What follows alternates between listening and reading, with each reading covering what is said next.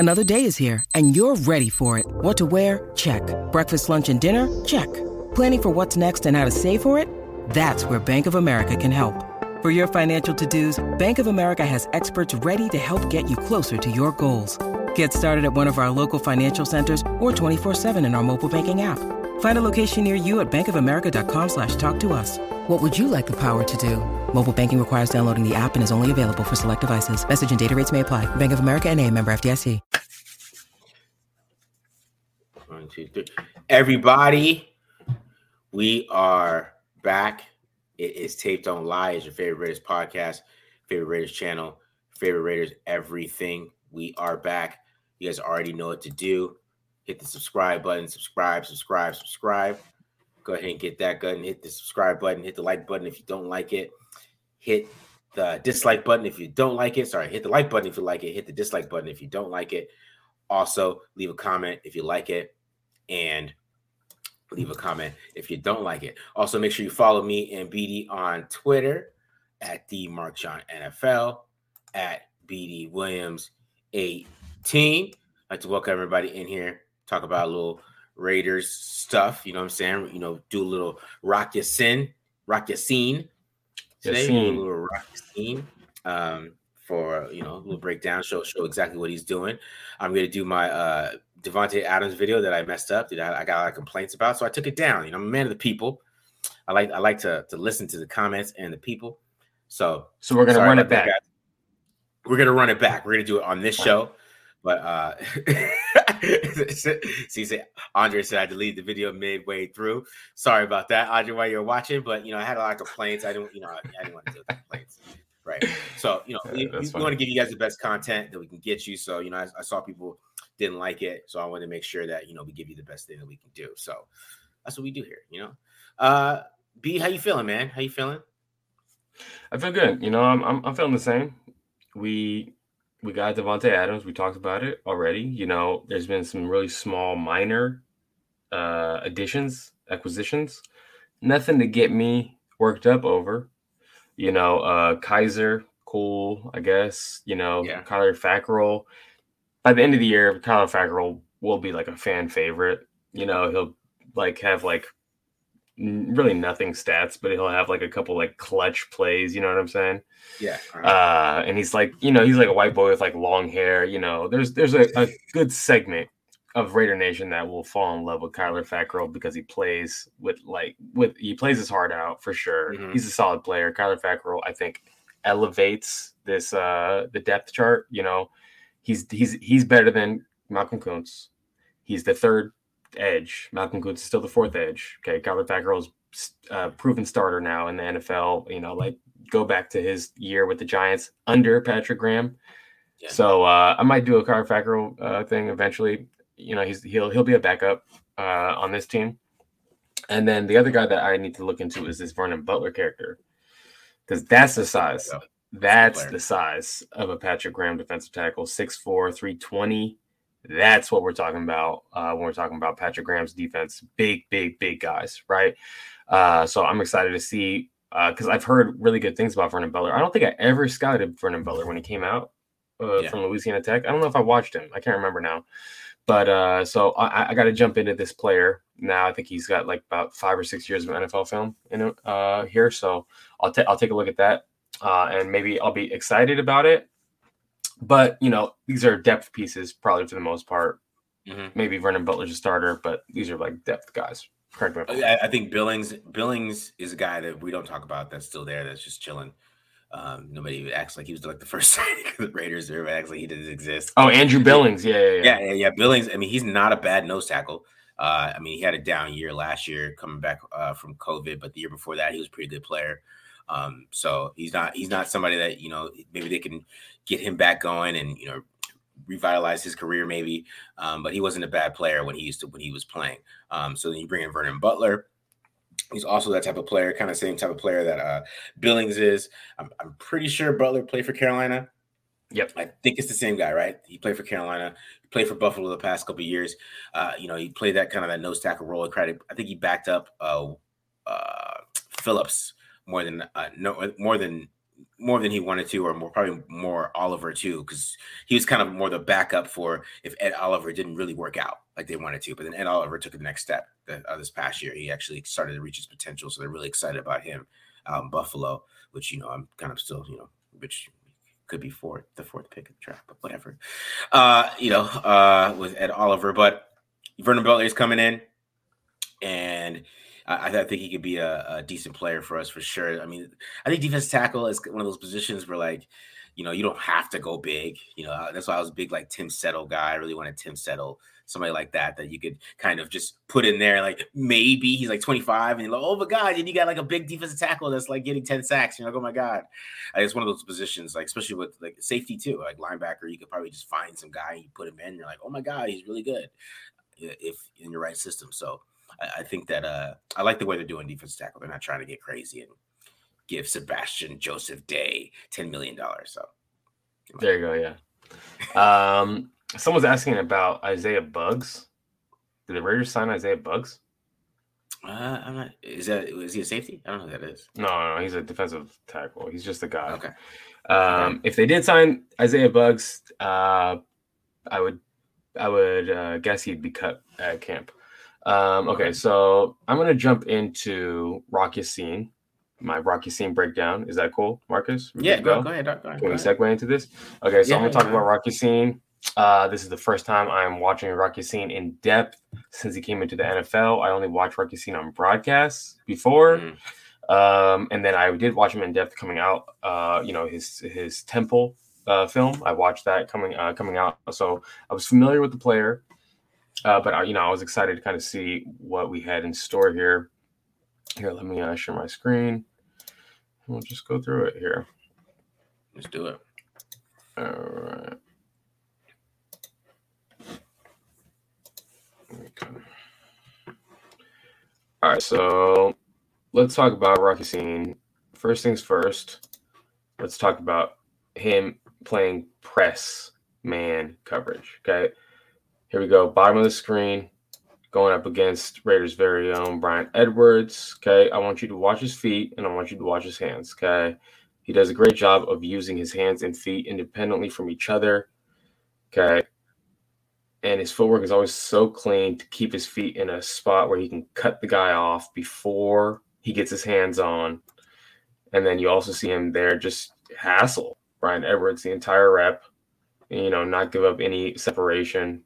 Again, feet, then the hands, and then Bryan Edwards even tries to push off at the top of that route. But Rock Ya-Sin, because he's so competitive, because he's so physical, it's not enough separation, okay? Again, we're just watching hands and feet here, okay? So he's playing it. He's going up against Stephon Diggs. Watch his feet. We're going to use what's called a step, kick, and the hands don't come on until 8 yards down the field. Okay, so that's not a true press. That's not a physical press, right? This is called a step kick.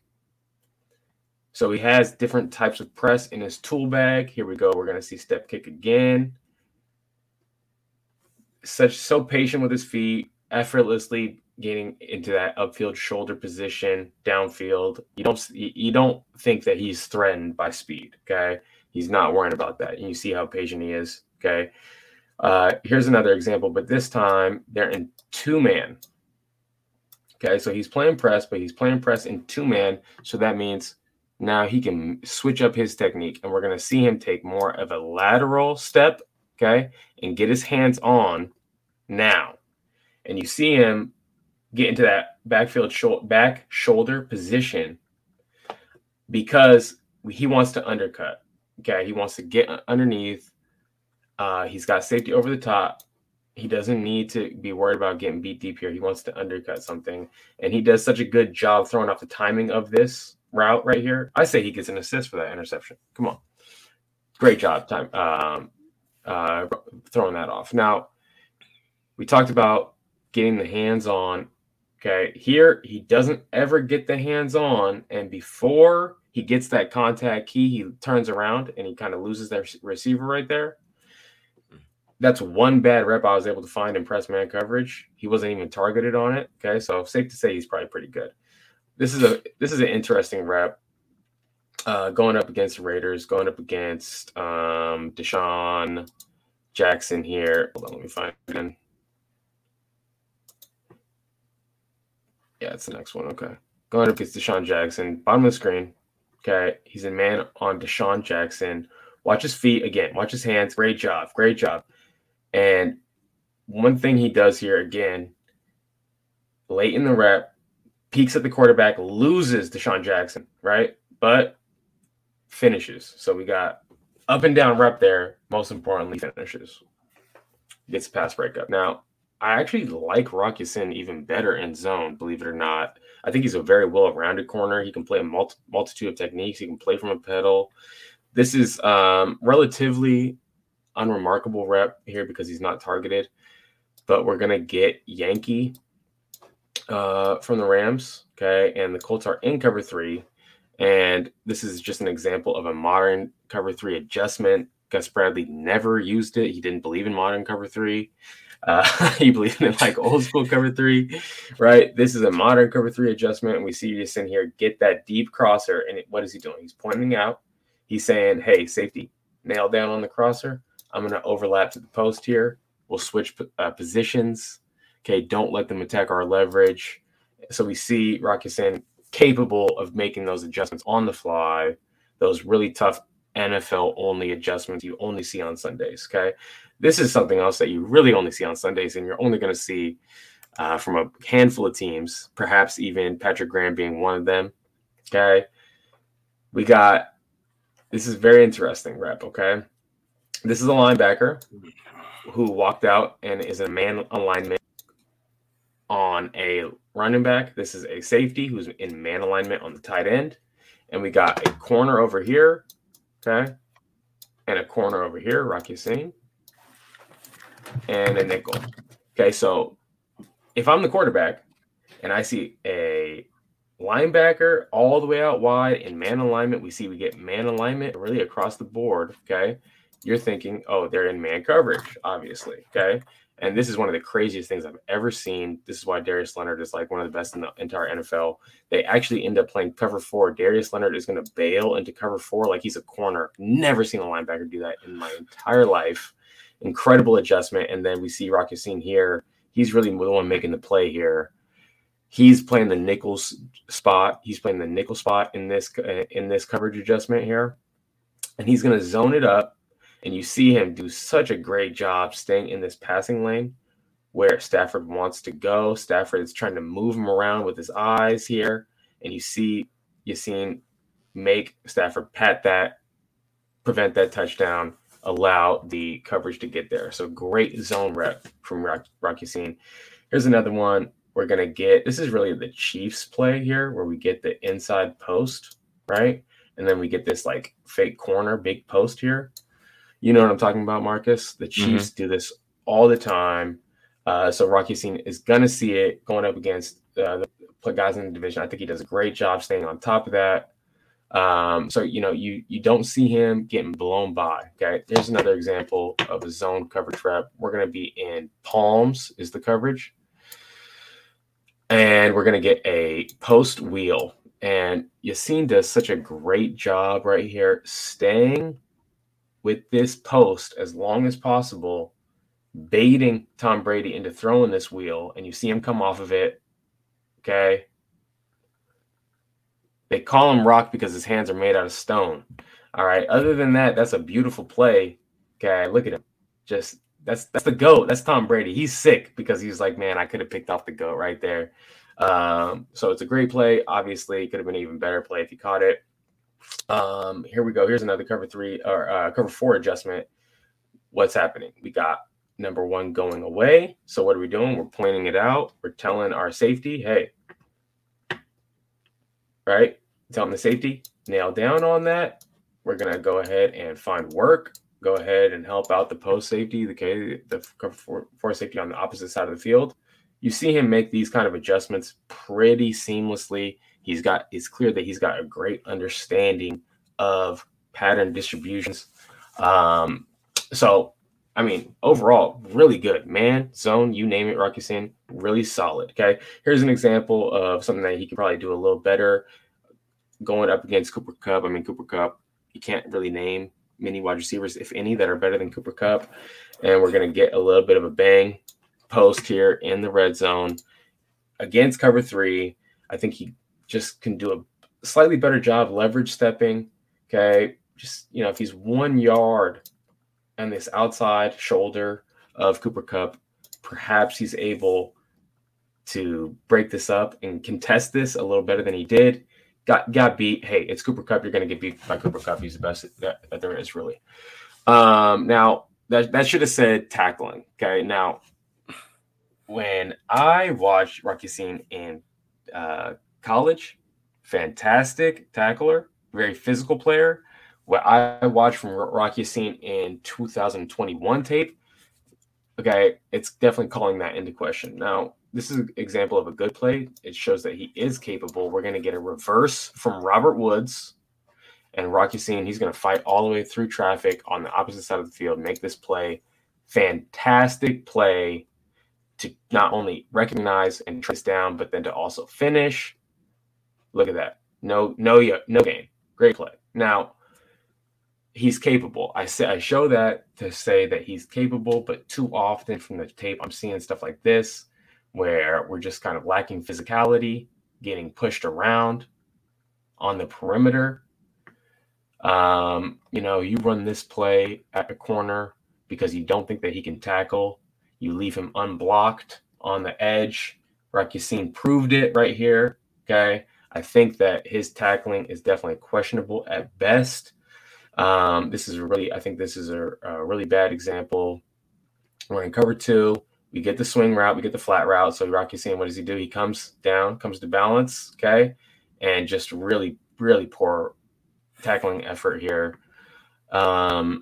You know, and then this is probably my my least favorite example. We get, you know, a speed out from DeSean Jackson, okay? Rock Ya-Sin, go. Let's accelerate through the ball carrier here. Blow him up, please. But you see him, he comes to balance and just gets stiff-armed by DeSean Jackson. Are you kidding me? You know, I would be stiff-armed by DeSean Jackson because I sit on the couch and I just, you know, watch it on my computer all day. But you're a professional corner. Please blast DeSean Jackson. Come on, man. What are we doing here, right? So I was really surprised to see I guess he's making some business decisions in the tackling department, honestly. Yeah. It was just discouraging to see that. You have to tackle. In Patrick Graham's defense, you play so much cover two. Mm-hmm. So we'll see if that's something that he can improve on, because I definitely think that he is capable, more than capable, of being a solid tackler in the NFL. But I guess the want to is kind of missing for Ya-Sin. I don't know why that is. Maybe it's an injury-related thing. But that's something that we're going to have to keep our eye on as 2022 unfolds. Maybe it's Derrick Henry. Yeah, tackling in that division, right? Yeah. That's tough. He's just tired of it, man. Making business decisions, taking tackles. Right. Yeah, I mean, you can't just throw your body around like it's college, like you're playing at Temple. You know what I mean? So, I mean, that was good tape, man. I know he has good tape. I know he's a good man in press coverage. I know he played pretty well over there. It was just interesting that they ended up trading him. I mean, they needed pass rush more than they needed a corner, to be honest. They have no pass rush over there, especially for the defensive ends. They have nothing, to be honest. I mean, they have Kwity Paye, but I mean, where is he gonna take his next step? Do you trust to take this next step, or you go get you a unique Ngakoue to make sure you have some kind of pass rush over there? So it's interesting that they shipped him over there, but we got him. I think he's going to be a good player. I just wouldn't expect like a Pro Bowler or something like that. I expect a good player is going to fit into the scheme and play well. But he might get beat sometimes. It's not like something that he's going to just be shut everybody down. But like the most average receiver, that's you're not going to face a superstar every single week. Yeah. Go ahead. What tapes did I show? I showed Rams tape. I showed Buccaneers tape. I showed Buffalo, right? I showed good teams that he's playing against. I wasn't showing him playing the Jets and the Jaguars. Like, I could have done that, right? But I was like, why even watch those tapes? Like, who cares, right? Let me see him against the actual good quarterbacks, right? So we did see solid tape against those teams. I agree with you. He's going to get beat. Why? Because you're a corner in the NFL and you get beat. Like, it's just these wide receivers are too good. These quarterbacks are too good. Okay. So there's no more, like, even we'll find tape of Jalen Ramsey getting beat. If you want us to, we can find it. Right. There's no shutdown. Like, there's no Darrelle Revises anymore in the NFL. That being said, I think that he is going to be solid. Like you're saying, I don't think he's going to be a liability, to say the least. Yeah. Mm-hmm. And I think that he is more valid as far as playing man coverage than Casey Hayward was. So at least you got that as well. You just have a more, maybe a little bit more well-rounded corner than Casey Hayward was, but Casey Hayward was just like elite in zone. In cover three, elite, right? Like, he was like probably the best in the NFL right now playing cover three. And that works when you play with Gus Bradley, because that's all he calls, Yeah. So makes sense for, I guess, Casey Hayward to get up out of here, go to a different scheme. But I'm excited about Rock Ya-Sin. I think that he's going to be all right for the Raiders. All right, man. That's cool. I mean, just to, to get the secondary going, I still think they're going to add somebody else. I don't know who it is. I mean, definitely you can't look at the draft anymore. It's like, but try to figure out what I'm trying to do this week. I mean, do I just keep? But I'm just keep watching quarterbacks. Like, yes, I really not do. Because I mean, if you get to these for the draft, you got to start watching some later round guys. Like I started watching. So I was telling you about Woolen. I was watching today, and I think that he could play safety. And you're talking about the guy that they want to play all over the place. He has some reps at safety too. That I think that's somebody that can get late. That can also play corner too. Yeah, move around, and that dude looks athletic on tape. Like in person, it wasn't as crazy, but which is interesting to me. But on tape, man, you see everything that you saw at the combine on tape. So it's somebody like that that's exciting.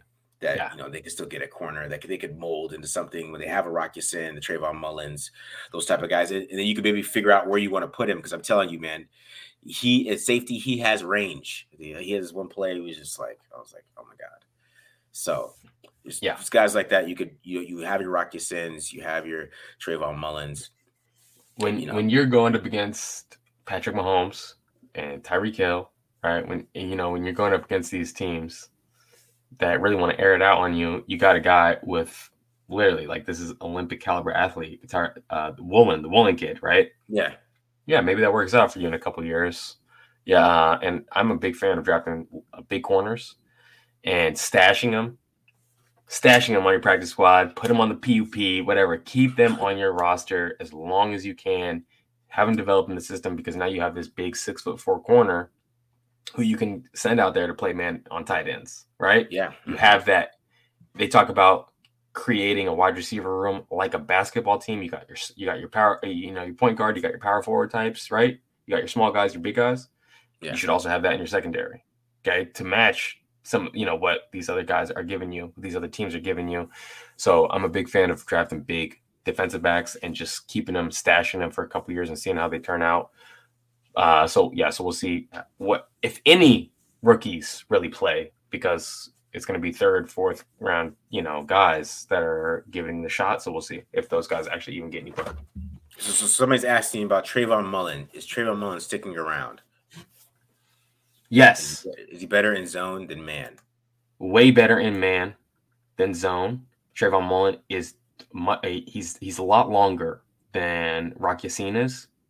If you, just going off of, I'm not talking about measurements, but like Trayvon Mullen, he's a long, leggy corner. I'm sure if you looked at how long their legs are, right, we're going to see a big difference. Okay. Yeah. And the problem with leggy corners is they have a hard time backpedaling. And that's why I was so disappointed when Mullen went down this year, because Casey Hayward has basically gotten through this his entire NFL career without ever backpedaling. He plays in a half turn only. It's crazy. Yeah. He never backpedals. And I was so excited to have Trayvon Mullen learn from Casey Hayward. Maybe playing in this half turn, maybe that's a little easier than backpedaling for him. So we always kind of saw Trayvon Mullen struggle in zone because of those things. But when it comes to press man, I think Trayvon Mullen has just as good of press man tape as any corner that we're going to see. When he's on, he's playing fantastic, but you can't live in press man. You can't just do one thing. So it's not okay. It's not like that's not good enough to be like, oh yeah, he's great in press man. But if he's a liability in other coverages, that's a problem. So we do have to see Trayvon Mullen get better. Okay. All right. What else? I think we can move on to the elephant in the room here that everybody really wants to talk about. Is this offensive line? Brandon Parker is on the way back into town. We talked about this. We talked about this last week, though. We just talked about. I don't know. When's the last time we did a show? I don't remember. But we did talk about the offensive line a little bit and how they believe that they can coach these guys up.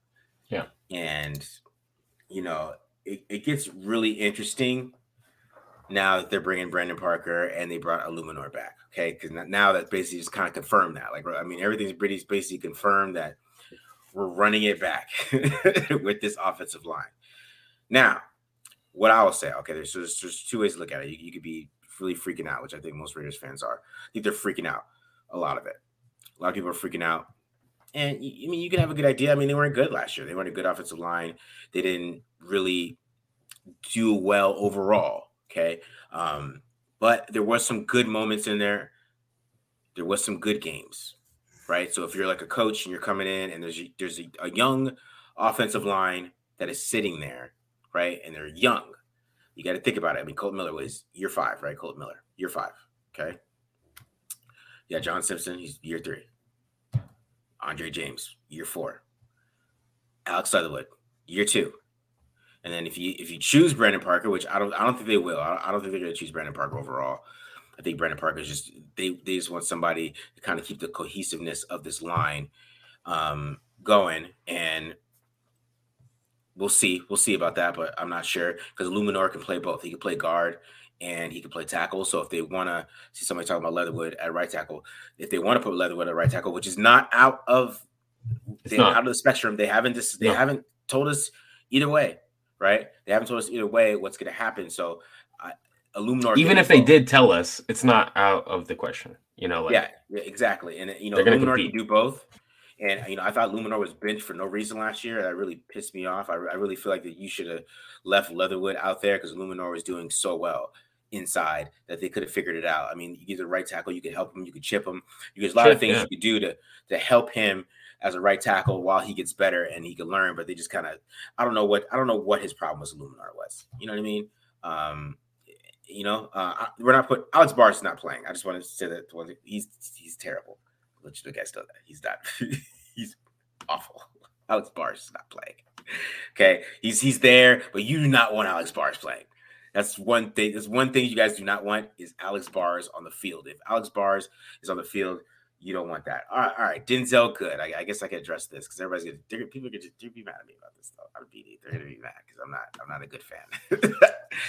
And and I like John Simpson. Everybody hates John Simpson and likes Denzel Good. So I'm like alone on my analysis of that. You're alone. I'm alone. Yeah. I'm dead alone, right? Because Johnson has a lot of lowlights, and I don't know what's up with Denzel Good. Denzel Good just is really he's a backup. He's a backup player, and I always said that. But he's a fan favorite. Fans love Denzel Good. But I don't think they love Denzel Good because he got hurt early on, and now there's no memory of him having any bad plays. You know what I'm saying? Yeah. So that's gone from their minds enough that they have a good feeling about Denzel Good. But I agree with you. You have so much more athleticism and explosiveness from Simpson. Yeah. That you have to play him first and see if you can coach this out of him. Because the starter that he could be is just so much better than what Denzel Good could bring to your team. Exactly. Yeah. Yeah. And I put this on Twitter. John Simpson. If you want to, people love PFF with the linemen because since you can't really watch linemen and nobody really breaks them down, you depend on some of these metrics. And PFF had him 13th in pass block grade the last 4 weeks to the 4-game winning streak, and he didn't give up a sack or a QB hit. So he's not getting benched. You're not going to bench a second-year player that looks like that he could, if you just get his hands. I mean, it's a simple national championship thing. Caliber, Power 5, huge, big-time recruit, you know, top 100 draft pick, 30-inch vertical, 50-pound. Yeah, he's starting. Okay, this is the pedigree. 34-inch arms at guard. Right. Yeah. Power like crazy. This is what a starter looks like. Yes. Yeah, exactly. So, and he was getting better. And all they do is got to put his hands inside. They put his hands inside. He's fine. I really feel like that. He just got started. He bear hugs people. And I don't know what the hell Cable, I don't know what they were watching afterwards that they decided that they couldn't fix him. And if you look at the Josh McDaniels quote, which I want to pull up because I think I sent it to BD in the picture. I want to read this, because I think this kind of tells us everything. And, you know, we had like some, like, I think it was like what Vic Tafer was like against it. It bothered him that Josh McDaniels said this, which I thought was interesting. He's like, he punted the conversation, but okay. But let's talk about this. So as you've gotten to evaluate the film, when you look at Alex Leatherwood, do you see him as a guard or tackle? And what are your thoughts on him? Josh McDaniels says, maybe I should share this. Maybe should I share this? That's probably the right thing to do so everybody sees it. When you need mealtime inspiration, it's worth shopping Kroger, where you'll find over 30,000 mouthwatering choices that excite your inner foodie. And no matter what tasty choice you make, you'll enjoy our everyday low prices, plus extra ways to save, like digital coupons worth over $600 each week. You can also save up to $1 off per gallon at the pump with fuel points. More savings and more inspiring flavors make shopping Kroger worth it every time. Kroger, fresh for everyone. Fuel restrictions apply.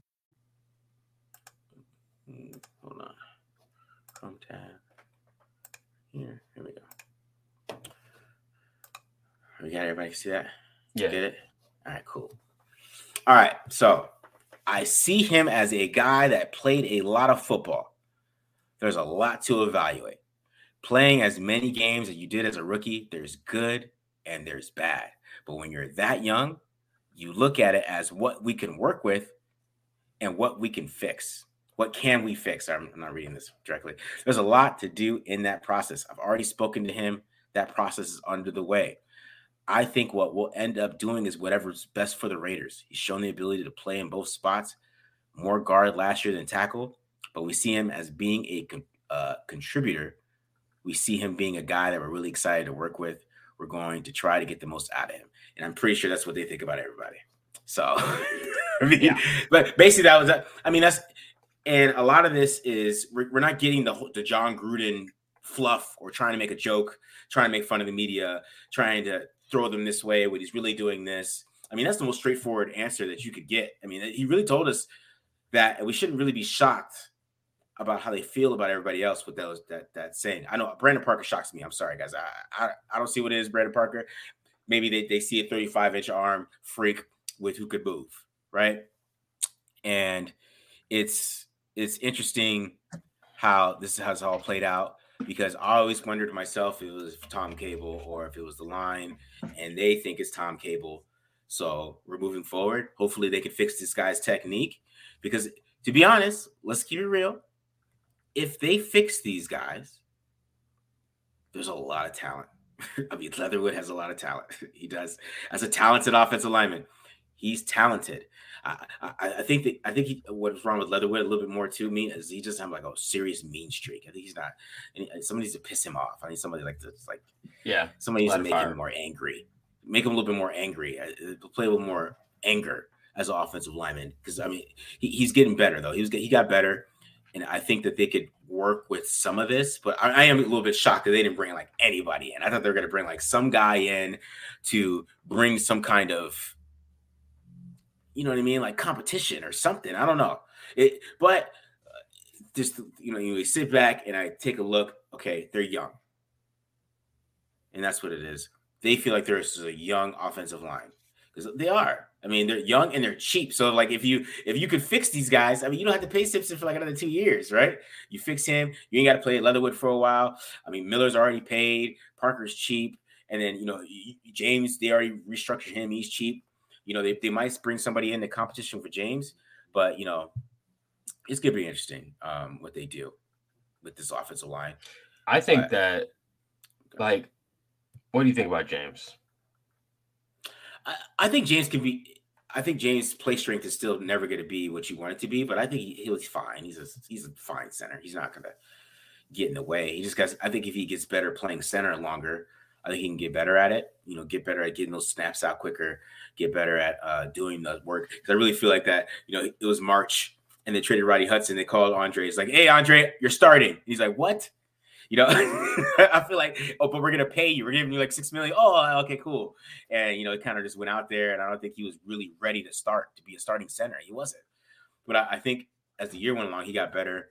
And I think center you can hide a little bit, right?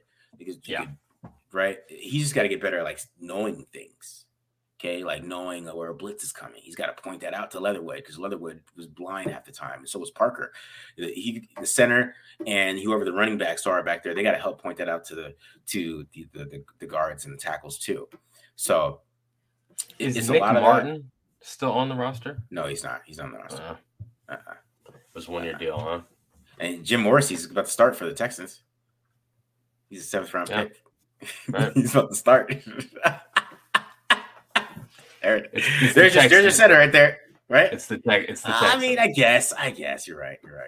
It is the Texans. But I personally, I'm just gonna throw my piece out here about the offensive line. I'm not worried about the offensive line. I think that there's a lot of talent here, and just like anything, it comes down to coaching. Okay, we saw Gus Bradley coach a secondary with Dallin Leavitt, okay, Brandon Faison, Desmond Trufant out of retirement, like a 37-year-old Desmond Trufant. He was a shell of his former self, okay? We saw him start a fifth-round rookie in the nickel the entire year? Yeah. Okay, who was the other guy that they had? Teamer. Oh, gosh. And these so there was this was highly questionable secondary, highly questionable rookie free safety the entire year. Okay. Mm-hmm. And he was able to coach that unit into being a playoff caliber defense, part of a playoff caliber defense. Right. And that's not the talent was not good enough. It just was not good enough last year. And Gus Bradley made it work because why? Great coach, focus on fundamentals, focus on technique. Okay. It's coaching. Okay. And I think that what the offensive line has to work with right now is so much more talent than what we just talked about from the secondary last year that the Raiders had, that a great coach should be able to get more than a good enough production out of this unit, in my opinion. Yeah, because as I'm saying, they're talented. Like John Simpson bear hugs average defensive tackles. He has terrible technique, and they still can't get past him. It's just when he plays Jonathan Allen, he's like, oh, that's what you're going to do? Really? Really? Really, you're gonna do that? Or he plays Cam Hayward. Like Cam Hayward baptized him. I can't. He literally baptized him into the NFL. Cam Hayward. Like, yeah. He's just like, really? Welcome. Bro? Like, do you watch tape on me? I'm just gonna do this. Do you watch tape on me? You know, like so. There's a lot of like just technique with these guys. These guys can just get their damn technique good, and that's probably what these coaches are thinking. And you know, the assistant offensive line coach was there last year. Right, he's there last year, so you know they're probably asking him questions. You're like, "What do you think of this guy? What do you think of this guy?" So, is it really that they're bad, or is it coaching? Like, what is it that is happening with these guys that they're not playing well? And maybe he had a bunch of notes because that dude is actually really good. I really thought they should have hired him. You know, Clemens. I thought he's a really good up and coming offensive lineman. He really helped Trey Smith come along at Tennessee. He did a lot of work. He played at Tennessee. I do think he's a good coach, and I think that's why they kept him. I mean, obviously, they think he's a good coach too because they kept Edgar Bennett and they kept him. I think he's one of the only other coaches they kept was their assistant offensive line coach. So they see some kind of something with him, and they probably took his opinion serious. And he was here last year, so maybe he's like, well, I mean, we tried to coach him up, but then Cable would, you don't know, we don't know. I'm just making up. He threw Cable on the bus. I'm not saying any rumors. Yeah, he might just threw him under the bus. You know, like I try to give him ideas, but so it's going to be interesting how they work these guys out because really, to be honest, let's keep it real. If they fix their technique, they will be good. But if they don't fix their technique, then we know that they're just a lost cause, or they try to, and they're bad. And then we move along. And the thing, I talked about this on the radio too. I mean, the Patriots, when's the last time the Patriots drafted their first round offensive tackle? Was it Isaiah Wynn? Solder, Wynn was in the first round at the very end. Yeah, Wynn or Solder, right? But like everybody else, like David Andrews, undrafted, you know, all these other guys are kind of just guys that they found. Trent Brown was a 7th round pick that was a cast off from the Niners, and then he goes to the Patriots, and then he comes back to us. We give him $18 million, best right tackle ever, you know, like or he was coached up by that's that guy's name, Scarnecchia. Yeah, Scarnecchia. Or he's coached up by Scarnecchia, right? Is that, or is it, you know? And then we trade for Trent Brown, and it's there. I don't know, you know what I'm saying? So it's interesting how I think that's good. It has a lot to do with a lot of it. But I see a lot of questions about the scheme, so I want to answer that before we keep going too. Power run scheme is what Earnhardt Perkins is. It's a power run scheme. I mean, so. Historically, if I go through the playbook, what the Raiders used to run when back in 2016 with Bill Musgrave was pure power. That's where they had the Colecchio assembly and Gabe Jackson before Todd Downing decided that he wanted to do wide zone with them, which made no sense. So you have that power scheme that's etched into the system. It's not, there's not really a zone part of it. The flip though is that we got Mr. Palomalu coming to be the running back coach. What does he do? He's a zone guy. He's been his own guy for a while. He's under Kubiak guys. They're big time zone rushers, and that's what Jacobs does well. And I don't think McDaniels is an idiot. So I think that we're going to see a lot more zone than we usually see, and they're going to defer to Palomalu. I mean they already brought the Browns tight end coach. They brought him in for an interview for coordinator. So you know that they're working on something to try to fit zone in some kind related, of zone schemes. To work with Jacobs, because obviously they like Jacobs a little bit. I mean, I don't know what they're going to do with the option, but you know Jacobs is going to play another year, at least with the Raiders. If they pick up the option, then we know he's playing 2. But we know he's playing at least 1 more year, right? But so they are not dumb, right? So because if they didn't like Jacobs and they're going to run pure power, they need to get rid of him because that's not what he does. So he's still here. He does zone the best. They brought in Palomalu as the running back coach. He does a lot of zone. He has a lot of zone history. I think that they might just do both. I think they're going to be more diverse in the run game than we think because, they're adapters. I mean, they're going to mold to what's here, and I think that's what we want to see here going forward. But some of the questions they asked when I asked about some of the linemen in a power scheme. I honestly, I think the Raiders – they block pretty well in power scheme, even like Miller and especially like Simpson and even Leatherwood, like Simpson. Power scheme is like Simpson's go-to. I think, to fit him in his own scheme is a little different too. But, Denzel Good is not a zone guy either. But, Simpson has the athleticism to get it done. And we saw him have some good blocks on wide zone this past couple of years. But I feel like that they're going to have to mix it up, man. I mean, because if you are going to go power, you have to get rid of Josh Jacobs, in my opinion, because he's just not that type of back, and you have to find somebody that you could a draft guy. You could find a power back in the draft that fits that kind of system, or they want to bring somebody in to work it out. But they're gonna mix it up. They're gonna do two different systems. They're not going to be pure power like they usually are. There's no way unless they're getting rid of Jacobs. You can find any back to run power, right? Yeah, you don't need like a hallmark marquee, right? Like if you're just a power scheme, it's like this is the hole, you hit it. Okay, we're not improvising, we're not bouncing.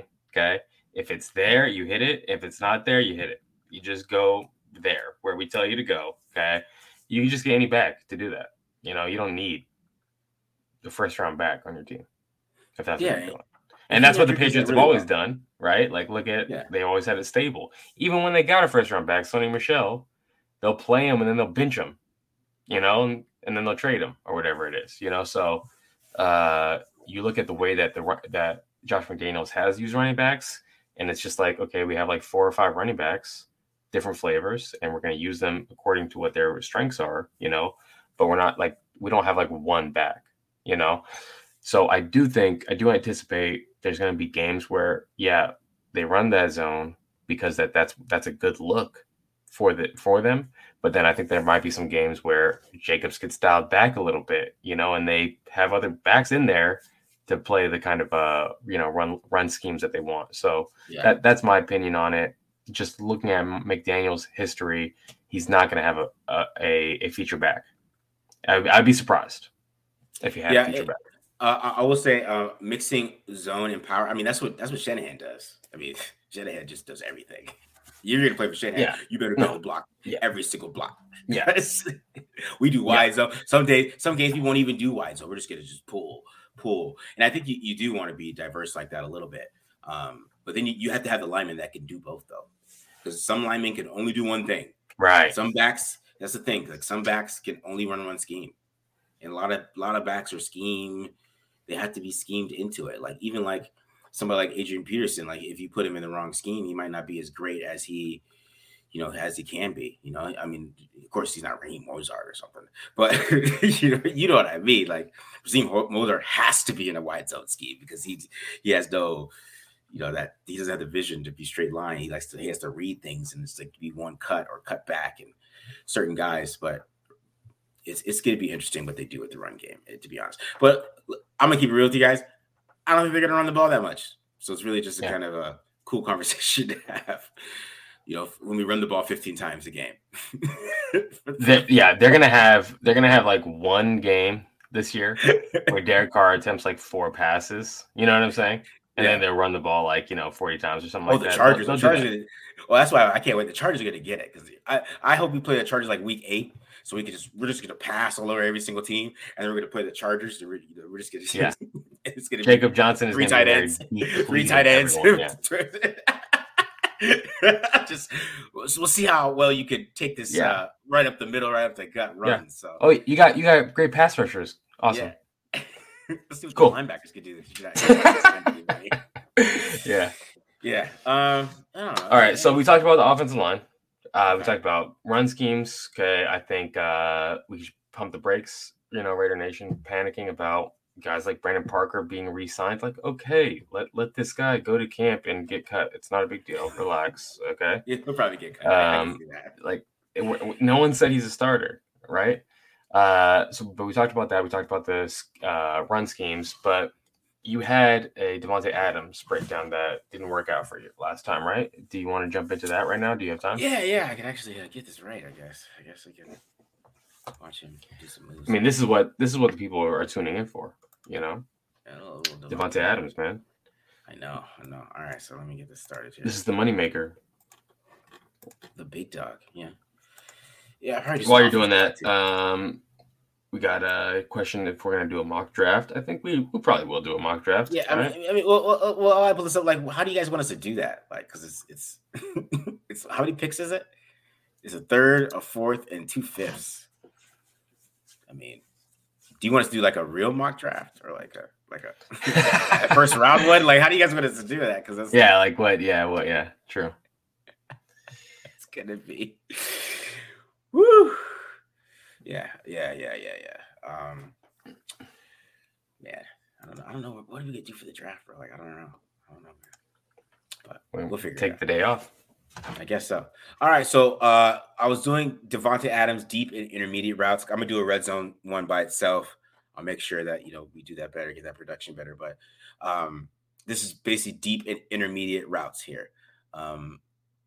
And of course, this guy's fantastic. I really don't want to get into that, but I kind of want to get into a little bit of his talent and his skill here. So let's go ahead and start off with this one.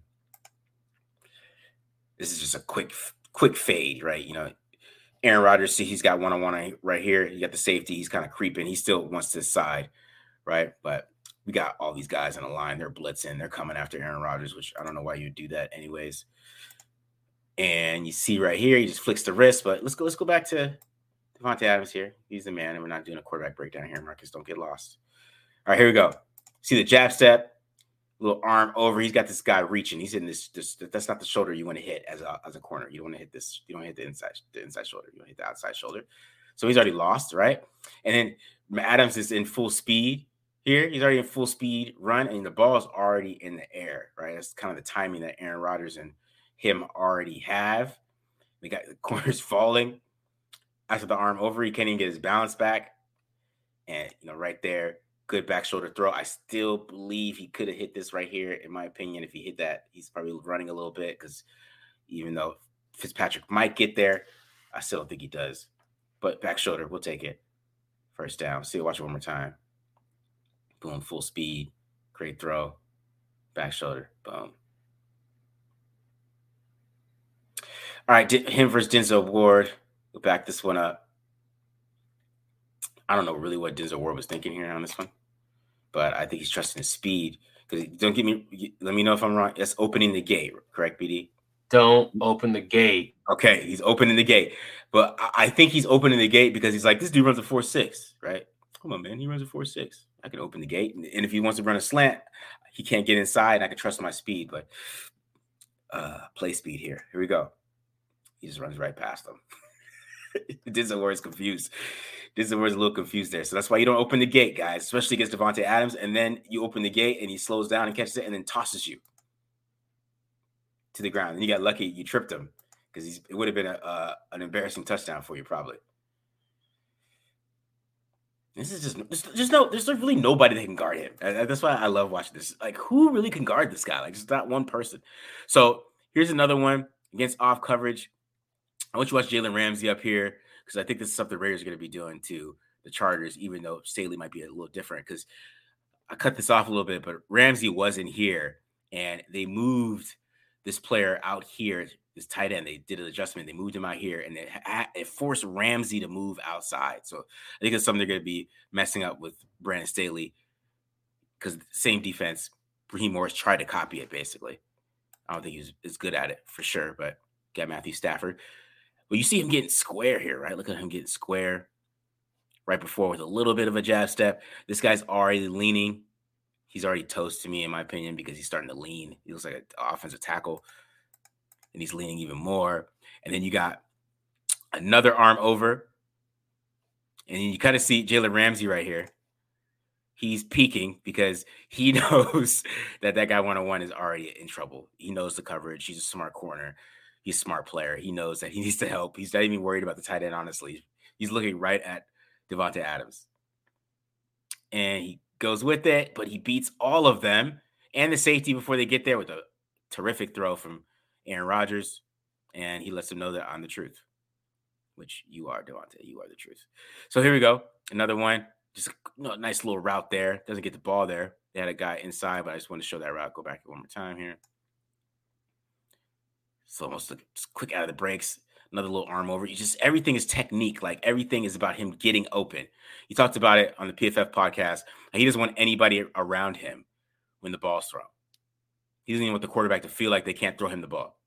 And you can tell with the way he runs routes. Now we got to get him against Denzel Ward, right? Playing a little corners coverage, kind of let him go inside there. I don't know why Aaron Rodgers didn't throw it to him here. Watch it one more time. All right, see that they double team him. They're trying to cut off any slant route to him, right? So Ward lets him go to the help, but he beats both of them, and he's open for a first down, I believe. But, you know, you check it down. That's fine. It's third down. That's okay. All right. Fourth down. Got a punt. Back to Baker Mayfield, I guess. Because you face Baker Mayfield, you're not scared. So this is one of my favorite routes right here. Because look at his eyes, okay? So let me back this up a little bit. This is all eyes. So I want you to watch him in the safety. So he's all eyes. He's running the seam route right here. He's all eyes forward. This gets his safety to turn, okay?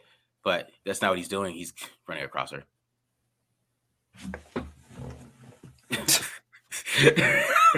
And he's like, you can't stop me. You can't stop me. You just can't stop him, guys. He's literally unstoppable. He's running a seam. Oh, I'm a safety. I got to turn my hips. He's running a seam. I got to help. No. And then make a great catch on a low throw.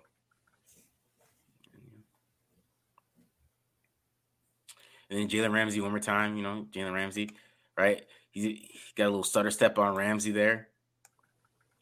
I already talked to you about this, BD. I really don't like Ramsey in this position. All right, he's got him like straight legs, kind of just totally out of technique right there. Gets open. First down.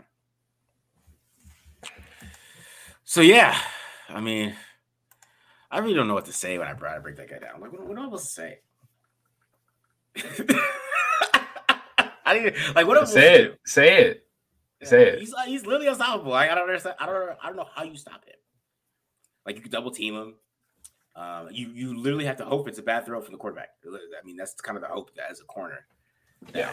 Because if he throws it like anywhere perfect or anywhere high or back shoulder or like, you know, whatever, you know, he's unstoppable. He's unstoppable. And I know why he's throwing it back shoulder. I know why he's throwing left shoulder because the safety's coming. But I still think that he probably could have fit in there. That's just my opinion. You don't have to agree with that. You can say that I'm dumb. That's fine. I still think he could have fitted in there. He's Aaron Rodgers. I'm just giving Aaron Rodgers too much credit. I've seen him do it before. So I'm like, Aaron Rodgers, you could probably fit that in there. It's more like an expectation of him being one of the greatest quarterbacks of all time. Yeah. I've seen him, especially when he threw it, because he threw it like soon as he hit that break. I feel like he aimed it for him to throw it back shoulder, but if he aimed it for where he was, you know, hit him right in stride. I don't know. Maybe I'm wrong. Maybe I'm wrong, guys. I mean, so. You know, the biggest thing for me watching Davante Adams, and I think that your breakdown did a good job illustrating this, is that the skill level is as high as any wide receiver in the NFL, right? Like watching Davante Adams get guys stacked, okay, who are better athletes than him, right? Okay, and run away from them downfield. Because he's doing things with his arms and his hands in the hand fighting. He's very physical, okay? Yeah. You know, and that's how you win on the outside because there is going to be so much hand fighting on the outside in the NFL. You have to be physical in order to win. You have to just have so many tricks in your, you know, up your sleeve. And Davante Adams has them all. He has all the tricks, okay? And as long as you have that, you're going to be able to play your game in the NFL. You don't need to be running 4-3s. Because you have so many other tricks, right? So he's going to be very productive.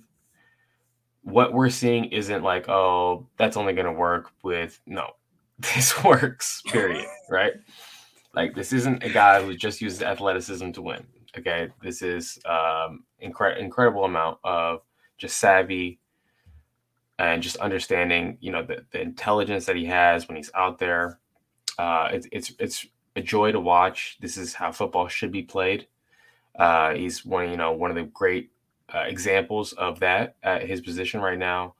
So you should be super excited, Raiders. And I think that when Antonio Brown came, we were hoping that we would see this. Obviously, there was like other things going on in Antonio Brown's life, and you know that got in the way. But now we can really be excited to see this because it's going to work out with Davante Adams, right? Yeah, it's gonna work out. It's gonna work out. I just he's mentioning Waller, but I do think it's funny that Waller's 30 and nobody's ever talked about that ever before. He was 30 all last year. We didn't talk about it like once. Or well, he's turning 30 this year, I think. He's turning 30. He's 29 last year. He's turning 30. We never heard a peep about Waller falling off, but Davante Adams is gonna fall off. He's turning 30, but like not a peep about Darren Waller. That's why I know that it's all BS and they're just trying to hate because Darren Waller's turned 32, guys. What about him? Should we trade him? Like, what do we, you know, like just decide? Oh, we shouldn't pay him again? What and out of all those guys, Hunter Renfrow looks the oldest. He's got the receding hairline. Okay. All right. That was a bad joke. I completely agree with you. And you can say that this would actually be valid for Darren Waller. Because Darren Waller, the way he wins is centered around athleticism, okay? Mm-hmm. Yeah. And so when you get to 30, then the idea is, oh, are you losing a step, okay?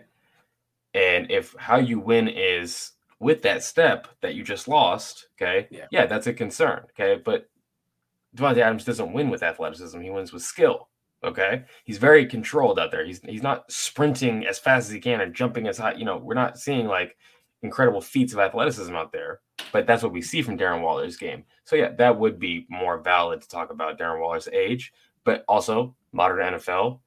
These guys are incredible athletes. Even if Darren Waller loses a step, I think that we still got a really good tight end on our hands. So I'm not worried about that either. I don't think he lost a step at all either. I think he's still a beast. What is him losing a step? A 4.5 tight end? No. And what people don't understand is the level of like what these athletes have at their disposal right now. Okay, 30 years old is like 26. 20 years ago. Okay. Yeah. These guys have incredible medicals, everything that they have, their nutrition, like these guys, 30 is not old anymore for athletes. Okay. It's not, you can be at peak optimal performance at 30 for sure. 100%. And you should be able to do that, up until maybe like 35, 37, honestly. Yeah. Yeah. So. They're getting on you because you're bald, bro. It's your Hunter Renfrow joke. Yeah, look, that's why I said it.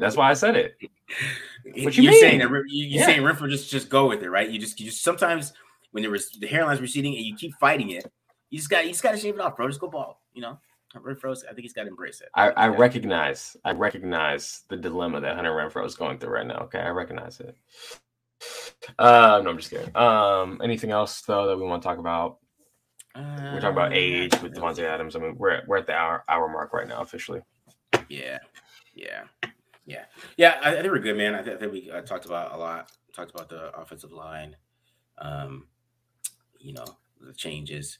Yeah, last thing I will say, I think that what maybe Josh McDaniels kind of thought is the same offense really is coming back, right? We got the same exact offense coming back, maybe the same line, same running backs, the top two. Same Hunter Renfrow, same Darren Waller, same Foster Moreau. Maybe Bryan Edwards has some competition. We'll probably talk about that next show because we're not going to get all into that right now. But because I want to throw out a name, Tyler Johnson. Do not sleep on Tyler Johnson. I actually talked to a Chargers guy about him because I was trying to figure out why the hell they let him go. And he couldn't figure it out either.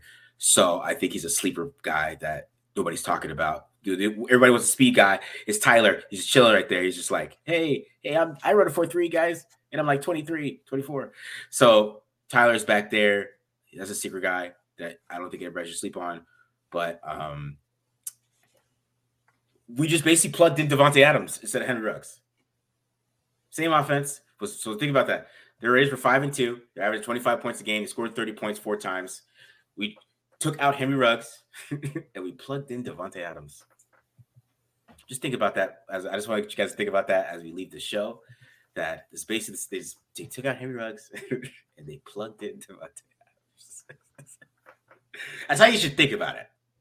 Yeah, just like think about like leave the rest of the season like week 9 from 18. We talk about that season, that part of the season the most. We just got to focus on what happened the first 7 weeks, right?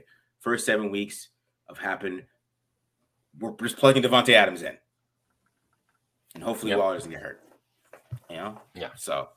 But yeah, I think that is the way to look at it. But anyways, we're out of here, guys.